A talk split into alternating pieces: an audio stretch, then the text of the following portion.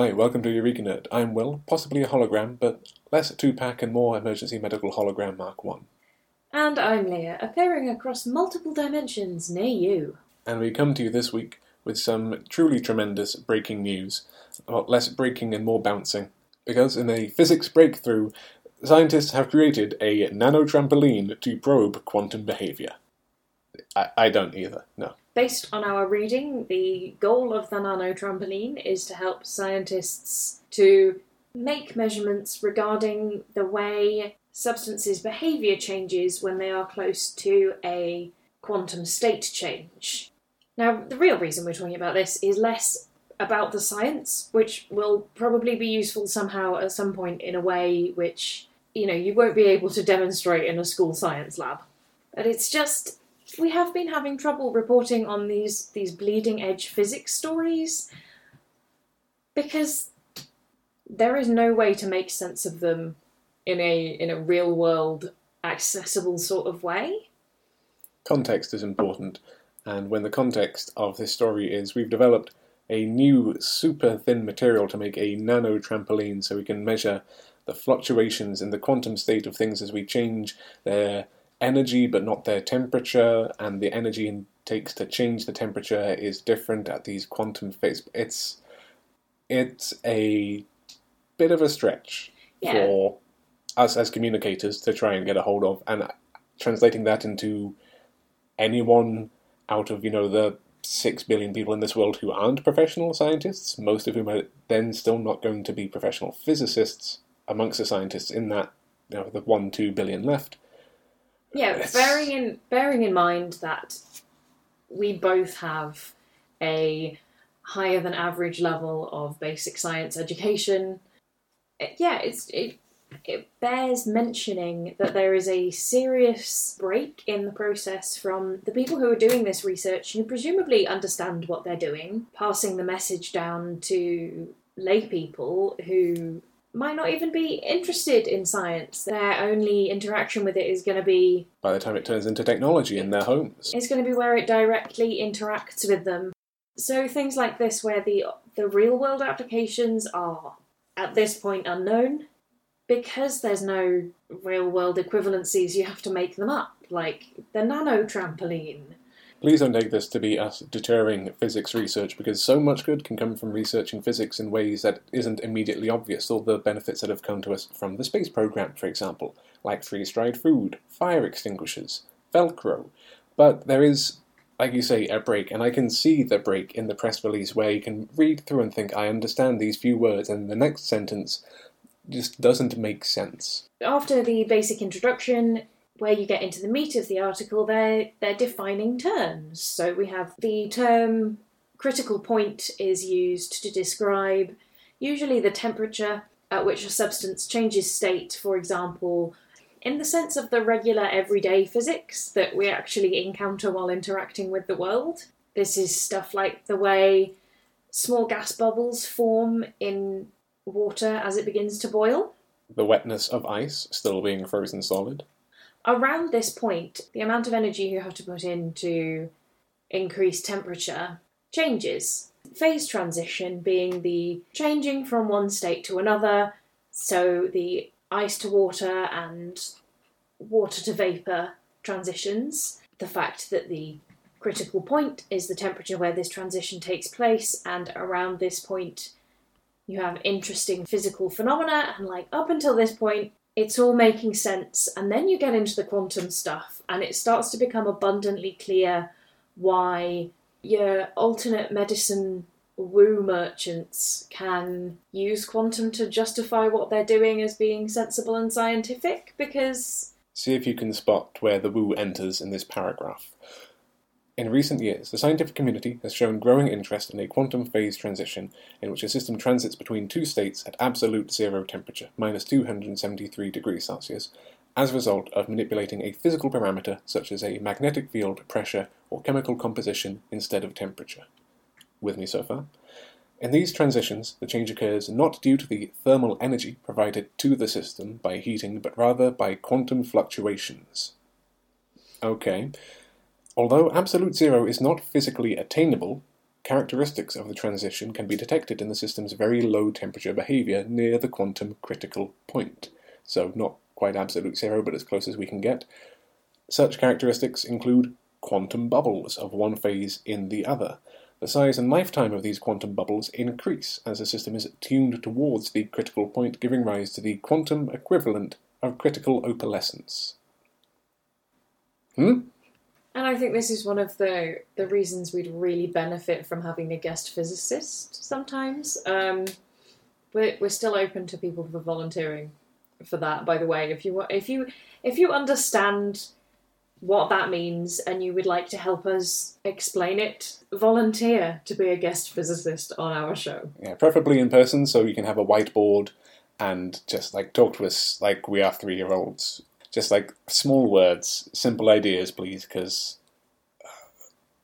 And this research may well bring us some very interesting results and some interesting findings. This particular article is basically reporting on the development of the nano trampoline to allow the researchers to measure the phenomena they're finding at this quantum critical point. Um, they've got to keep the whole system very, very cold.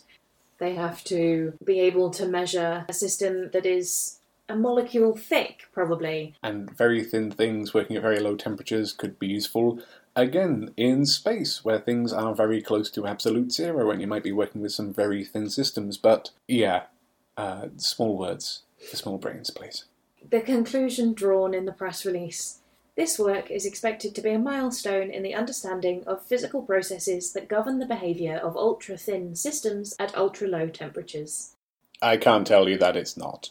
Probably at some point, this will feed into some very, very useful real world applications, but until that point, um, well, maybe we should stick with something that's a bit easier to understand such as our next press release here that dogs are quite good at finding cats this is specifically an example of one of the many cut times when doing things the old fashioned way, there's a reason we do them the old fashioned way. In this case, instead of using the typical modern sampling methods to keep track of a population of wild animals, so get in a helicopter and see if you can count them from the air, or walk about having a look around to see if you can find remains of meals. Some researchers looking for cheetah in western Zambia had trouble finding any using these these usual methods, so they had to fall back on techniques that humans have been using for a very, very long time. And you want to know who's really good at tracking animals? Tracking animals.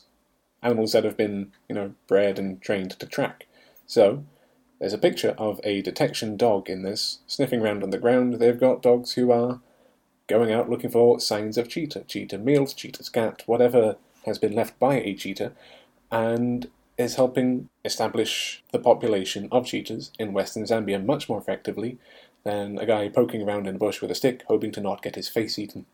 Though you'd be very unlucky to get your face eaten by a cheetah. They're very fragile and easy to fight off. How do you know? I spent a while in my teen, teens being kind of obsessed with big cats. So you, you've not physically fought a cheetah. No, I haven't physically fought a cheetah. Tigers, yes. Cheetahs, no. If you have physically fought a cheetah, then please get in touch. If you're a cheetah fighter who knows quantum technology, then we really need you on this show. You can find us on Twitter at Eureka Nerdcast or reach us through eureka nerdcast at gmail.com. That's eureka nerdcast at gmail.com. And now Will has stopped being silly, let's move on to something which, on the surface of it, is quite silly. I think this is silly through and through. A team at Queen Mary University of London has taught bees essentially to play golf. There are potentially not silly applications in terms of behavioural science. Um, But especially silly opening sentences like Bumblebees can be trained to score goals using a mini ball, revealing unprecedented learning abilities according to scientists at QMUL. I like how they establish it's a mini ball, as opposed to any of those super balls we're accustomed to. A ball is a ball no matter the size. I mean, some bumblebees are very big. They're not, you know, football sized. Some balls are very small. No, I think this is an interesting thing to have looked into. Um, we know that honeybees have got quite good at learning, especially, you know, as a hive rather than as an individual bee. But bumblebees being um, usually solitary species, it's an interesting area of study, especially since the goal, not the bee's goal, the researcher's goal, in terms of this is trying to establish if species whose lifestyle demands advanced learning abilities might be able to develop entirely new behaviours under ecological pressures. And Dr. Clint Perry, a joint lead author from the School of Biological and Chemical Sciences, says we wanted to explore the cognitive limits of bumblebees which is a great sentence, by testing whether or not they could use a non natural object in a task likely never encountered by any individual in the evolutionary history of bees. They do quantify that it's likely never happened. They may have been golfing bees in the past, but there wasn't any reference data available, so they think they're working on something new here. The goal of the bees in the study is to roll a ball into a little hole, at which point they get a food reward. Some of them were shown a bee that was trained previously performing the task. Some didn't involve any bees, they just were shown the task being performed using a magnet to roll the ball. Some were initially introduced to the task by finding it already completed. And there is a clear progression from just seeing the effect to having the ghost effect where they move the ball with a magnet, no bees are involved, to seeing a bee move the ball to get food outcomes that it's more and more effective if you can see other bees being a bee, doing the action, getting the reward, and co author Professor Lars Chittka says that our study puts the final nail in the coffin of the idea that small brains constrain insects to have a limited behavioural flexibility and only simple learning abilities. I do think it's interesting that the bees who were shown another bee doing it did so much better at learning the task when bumblebees are not a social species, or when most bumblebee species are solitary. They don't do the social stuff like honeybees do. And it wasn't just copying, but that the bees solved the task in a different way to what was demonstrated, suggesting this is Dr. Olli Loukola here speaking that the observer bees didn't simply copy what they saw, but improved upon it.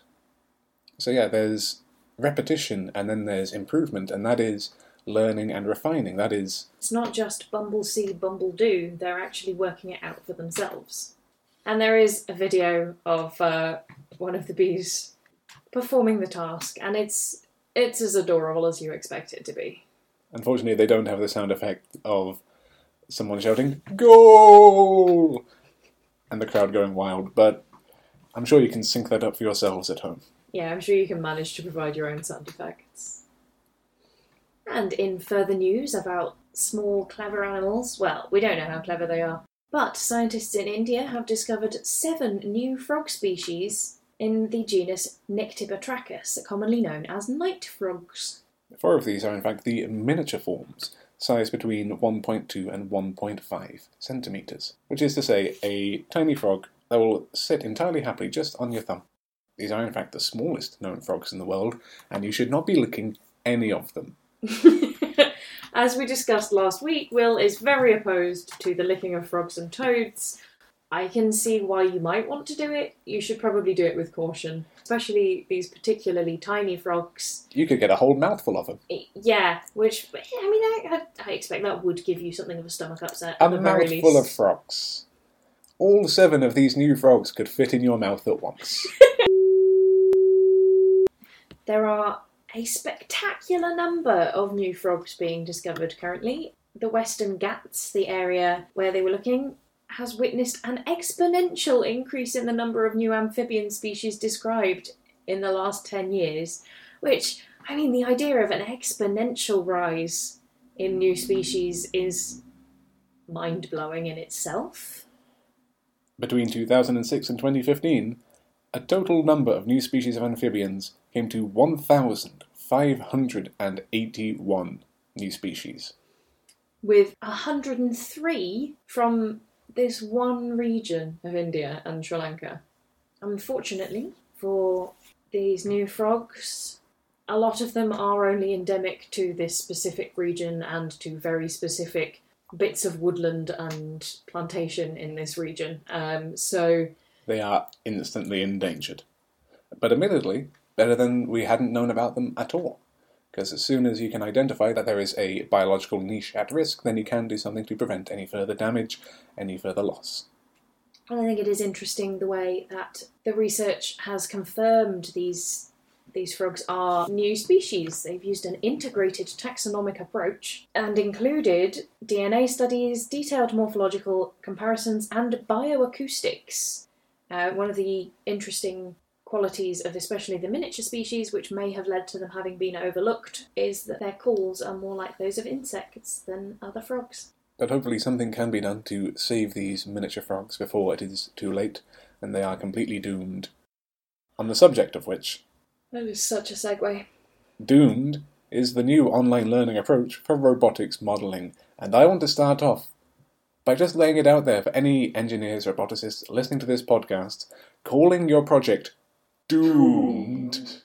Just call it Skynet and be done. Just give up, go for the full lava lair, evil genius. I am going to rule the world with my super space laser or something, because if you've got the doomed approach to robotics, I mean, happily, doomed does stand for something. this was an absolute backronym. They came up with doomed first and then made it fit.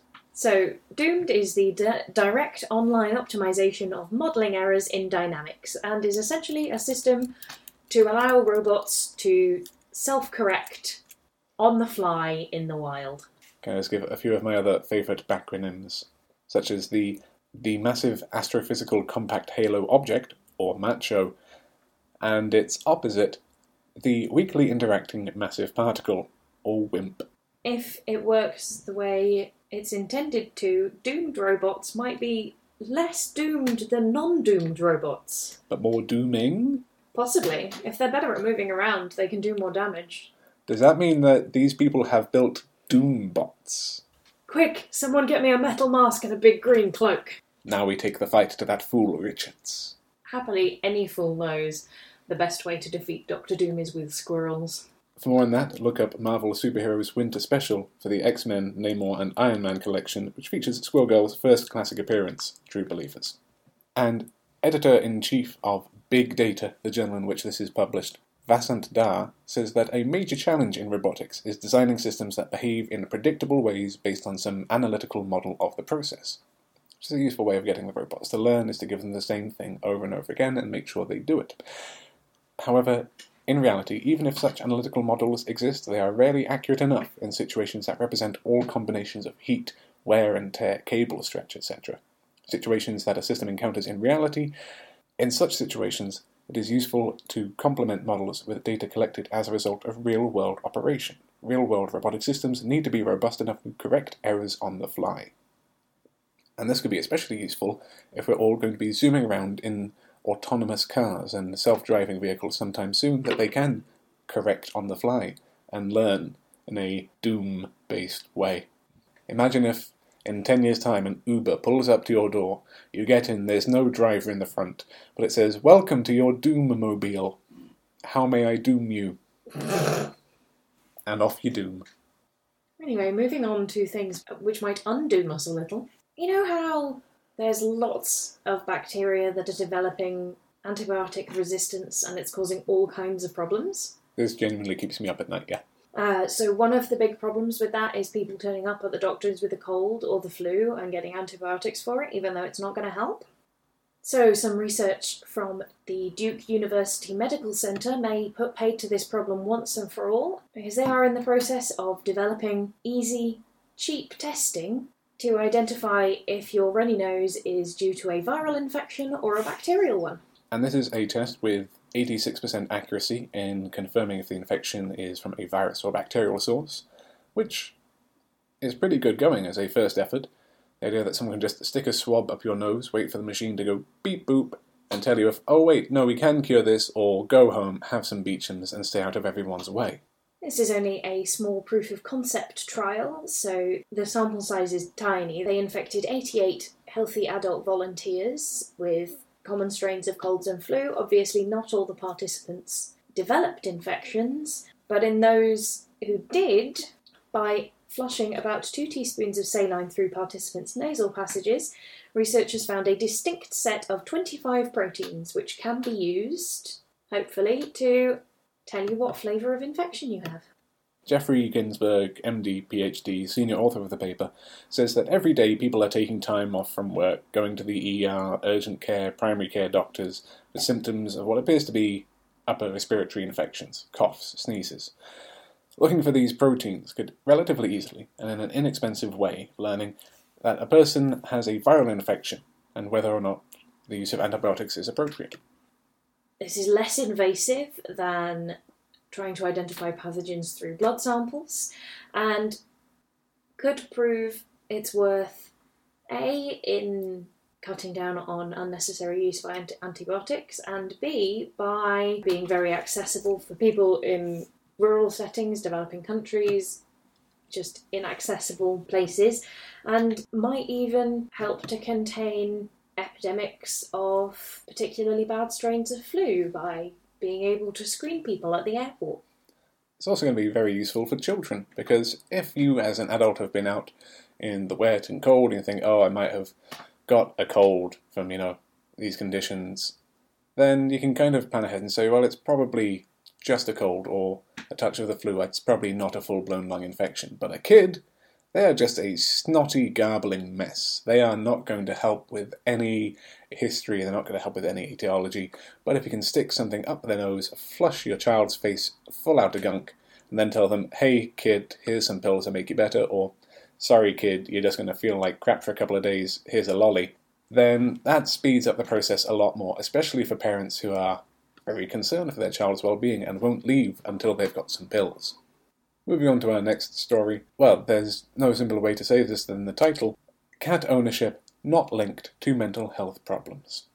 A study contradicting the results of a few previous studies, which have shown that growing up with cats uh, might be linked to serious mental illnesses, psychosis, um, schizophrenia.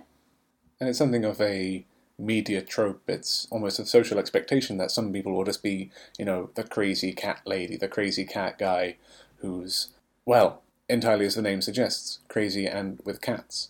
And the thinking behind this is that the common parasite, Toxoplasma gondii, which has been implicated in, for example, road rage in humans, might be contributing to people potentially developing psychosis, especially if they've had cats growing up or their parents had cats while their mother was pregnant with them. But whilst Toxoplasma gondii can have a great number of nasty effects in children, such as birth defects and blindness, it isn't explicitly related to the onset of mental illness. And this is a study looking at about two decades of data here from about 5,000 people. So it's a pretty large data set.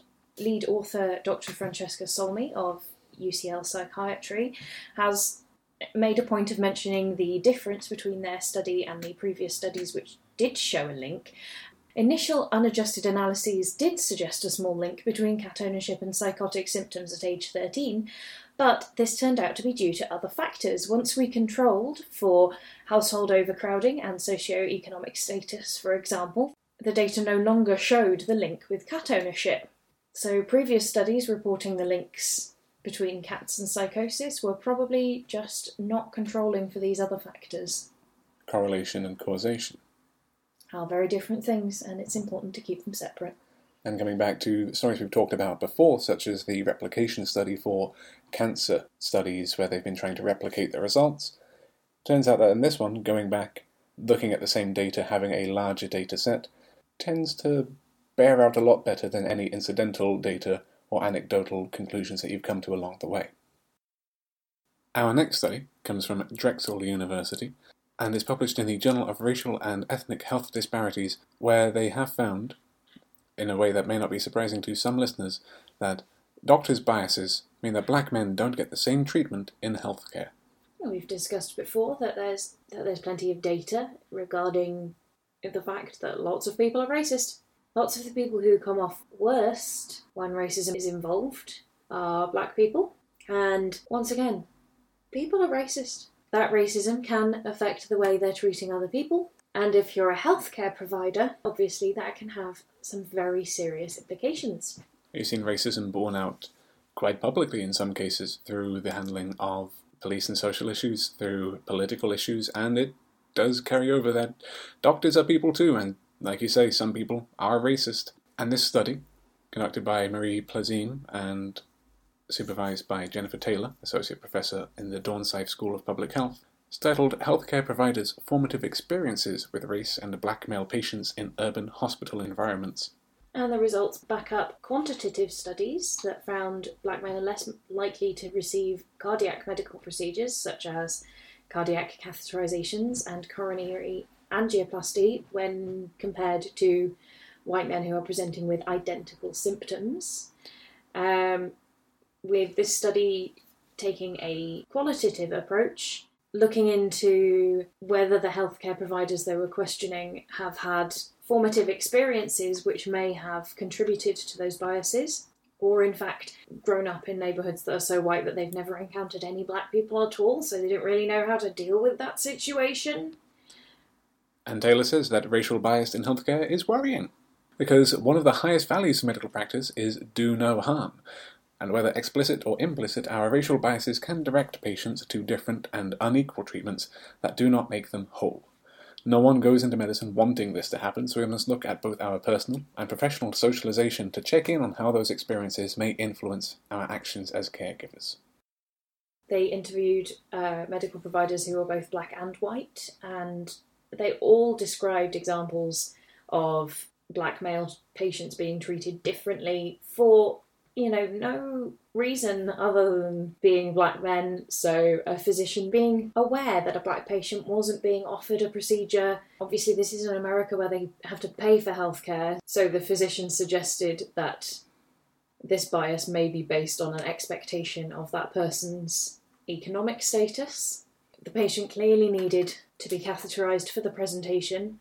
This wasn't being offered until specifically bringing it up with the cardiologist that that should be what we're doing. White providers describing experiencing fear and discomfort when presented with black patients. In contrast, black providers share their frustration with the media portrayal of black men, the pressure they feel to avoid confirming negative stereotypes associated with black culture, and instances of patients even discriminating against them as healthcare providers. Yeah, I mean, I remember there being a story um, a couple of years back about a man who actually refused treatment because he was introduced to his surgeon and his surgeon was a black woman. Coming back to the main headline of people are racist, some people are very racist. Some people are so racist that they will cut off their own nose to spite their racist face.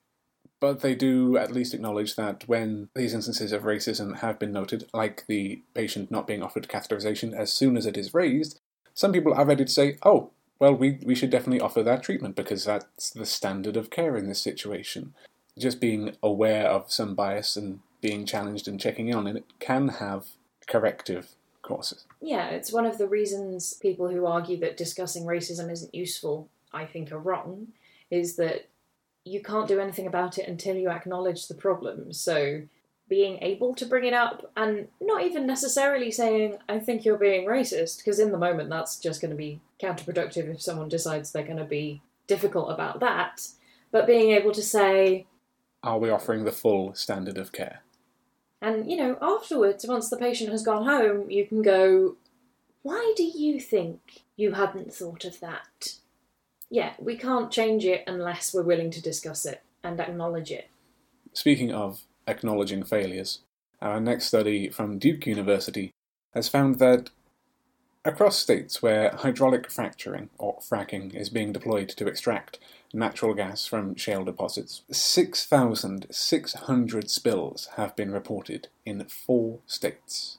And that's not even the start of things. And this is over a 10 year period. And the study has an interactive map as well, which we will link to in case you happen to be based in one of these states and want to have a look at what might have been spilled near you. The four states they're looking at are Colorado, New Mexico, North Dakota, and Pennsylvania over the course of 10 years. Between 2 and 16% of gas wells that will leak hydrocarbons or polluted water into the surrounding environment. But here's where things get really hinky is that the boundaries for reporting this data in each one of those four states is not equal. So the researchers have pointed out in their study that they've found there is some difficulty in you know, interpreting this data because it's being collected under different conditions. So, uh, in North Dakota, spills of more than 42 gallons have to be reported, whereas in Colorado and New Mexico, you don't have to report a spill until it's more than 210 gallons. So if you are at a fracking well in North Dakota and you spill 50 gallons of hydrocarbons, that's going on the report. If you're in Colorado or New Mexico, that's a quarter of what it would take to raise any further issue. But if you're just sort of looking at the raw numbers, you might then expect if everyone's having the same rate of spills to see maybe 800 to 1,000 spills reported in Colorado or New Mexico, whereas actually New Mexico had the lowest number of spills reported at 426. Again, that's just 426 spills over 210 gallons. The number below that volume, unrecorded. We have no idea. It may be nine times that, which would bring it up in line with the North Dakota figures. And that is to say that over 10 years, 426 incidents, over 40 a year, of spilling 210 gallons, which, for those of you not working in Imperial, is just south of a thousand litres. So this is a lot, a huge amount of pollutant being just dribbled out And onto the countryside, into your water supplies. and so much more not even being recorded. the aim of collecting the data for the study is to see what can be done about mitigating and reducing the number of spills that are happening. There's more spills likely in the first three years of a well's life. There's more spills likely if a spill has already occurred at a particular well. But honestly, the fact that there is so much being spilt kind of suggests that the fracking industry is not taking enough care and that actually we maybe shouldn't be focusing on this as a way of continuing to fuel our lifestyles. Based on some of these numbers, it seems almost like more is being spilled than is being extracted, with the sheer frequency and volume of some of these spills. And guess what? That natural gas that you're fracturing out is still going to run out. It is not renewable. It is just as And limited and polluting. piling, and it's still piling more carbon dioxide into the atmosphere. It takes a lot of energy to get to that energy, which does not have any real lifespan to it.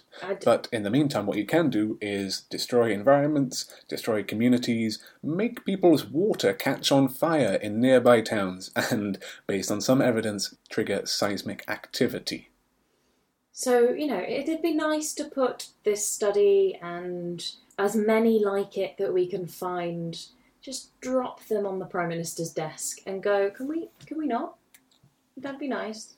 Of course, in better fuel related news, some experimentation with illuminated rhodium nanoparticles, which is a great sentence to say, may have given us a efficiently and relatively cheaply catalyzing carbon dioxide into methane, which can then be used as fuel. And if you can capture and convert some of the waste gas that goes into extracting, for example, gas, then the whole thing takes a lot lower impact on the environment. And if you can then capture some of the carbon dioxide released by burning methane, then what you've got there is an increasingly sustainable model of generating and releasing energy. And this is research coming from Duke University, published in Nature Communications. Now, they used ultraviolet light as the energy source in this case. Their rhodium to catalyze this reaction with the rhodium nanoparticles, and they're hoping to develop that technology to the point where they can do this just with sunlight. Jie Liu, professor of chemistry at Duke University, says that the fact that you can use light to influence a specific reaction pathway is very exciting. This discovery will really advance the understanding of catalysts, and we've all covered catalysts in school. They are something that changes the energy required for a reaction. without being consumed by the reaction. Importantly, that too. And Henry Everitt, adjunct professor of physics at Duke, says that effectively, plasmonic metal nanoparticles act like little antennas that absorb visible or ultraviolet light very effectively and can do a number of things, like generate strong electric fields. Which is a pretty sci fi sentence to say. Even better for this particular reaction, using light in it doesn't only make the rhodium nanoparticles more efficient, it also makes the reaction favour the production of methane very strongly over an equal mix of methane and side products like carbon monoxide, which they were getting before. Now, this study might end up on the pile of alternative sources for energy, along with bacteria that can produce oil and mushrooms that produce natural gas from oil deposits. But anything seems to be better than the leaky, leaky, leaky, leaky way that we've been getting a hold of natural gas so far. And on that entirely apolitical note, we come to a close. No, I'm sorry, that's fucking hilarious. And on that not entirely apolitical note, our podcast winds down to an end, but we've got time for just a few more quick studies before we leave you, such as Kansas State University letting us know that a study has catalogued the complex flavours of American made goat cheese. Top of the list is goatiness. And research from the University of Missouri Columbia that if your boss is engaging in substance abuse, domestic violence, and sexual indiscretion, it might not be so good for the company's profile. Seems to be fine for politicians, though. Depends on your context. For some of them, a, a sex scandal is the end of their career. If you're French, they don't give a shit. And if you do click through to this study about executive indiscretion, please note the picture they've got is of the professor, not a violent drug addicted senior executive officer. But until next time, that's about all we've got. If you do have any questions or comments, then you can find us on Twitter at Eureka Nerdcast or send them to us via email at eurekanerdcast at gmail.com. That's eurekanerdcast at gmail.com. And if you are enjoying our show, please do share us with your friends and leave reviews on iTunes and the like, because that helps us get more exposure. With more exposure, maybe we can increase our catalog activity. Wait, am I rhodium this week? No, I was something else. Never mind then. But until next time, goodbye.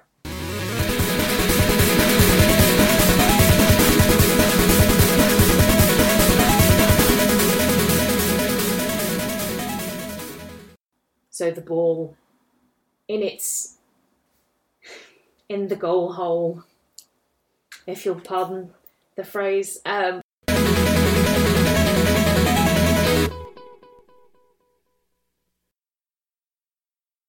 the fucking transition was dire. Like don't even bother. Just go next story if that's all you've got.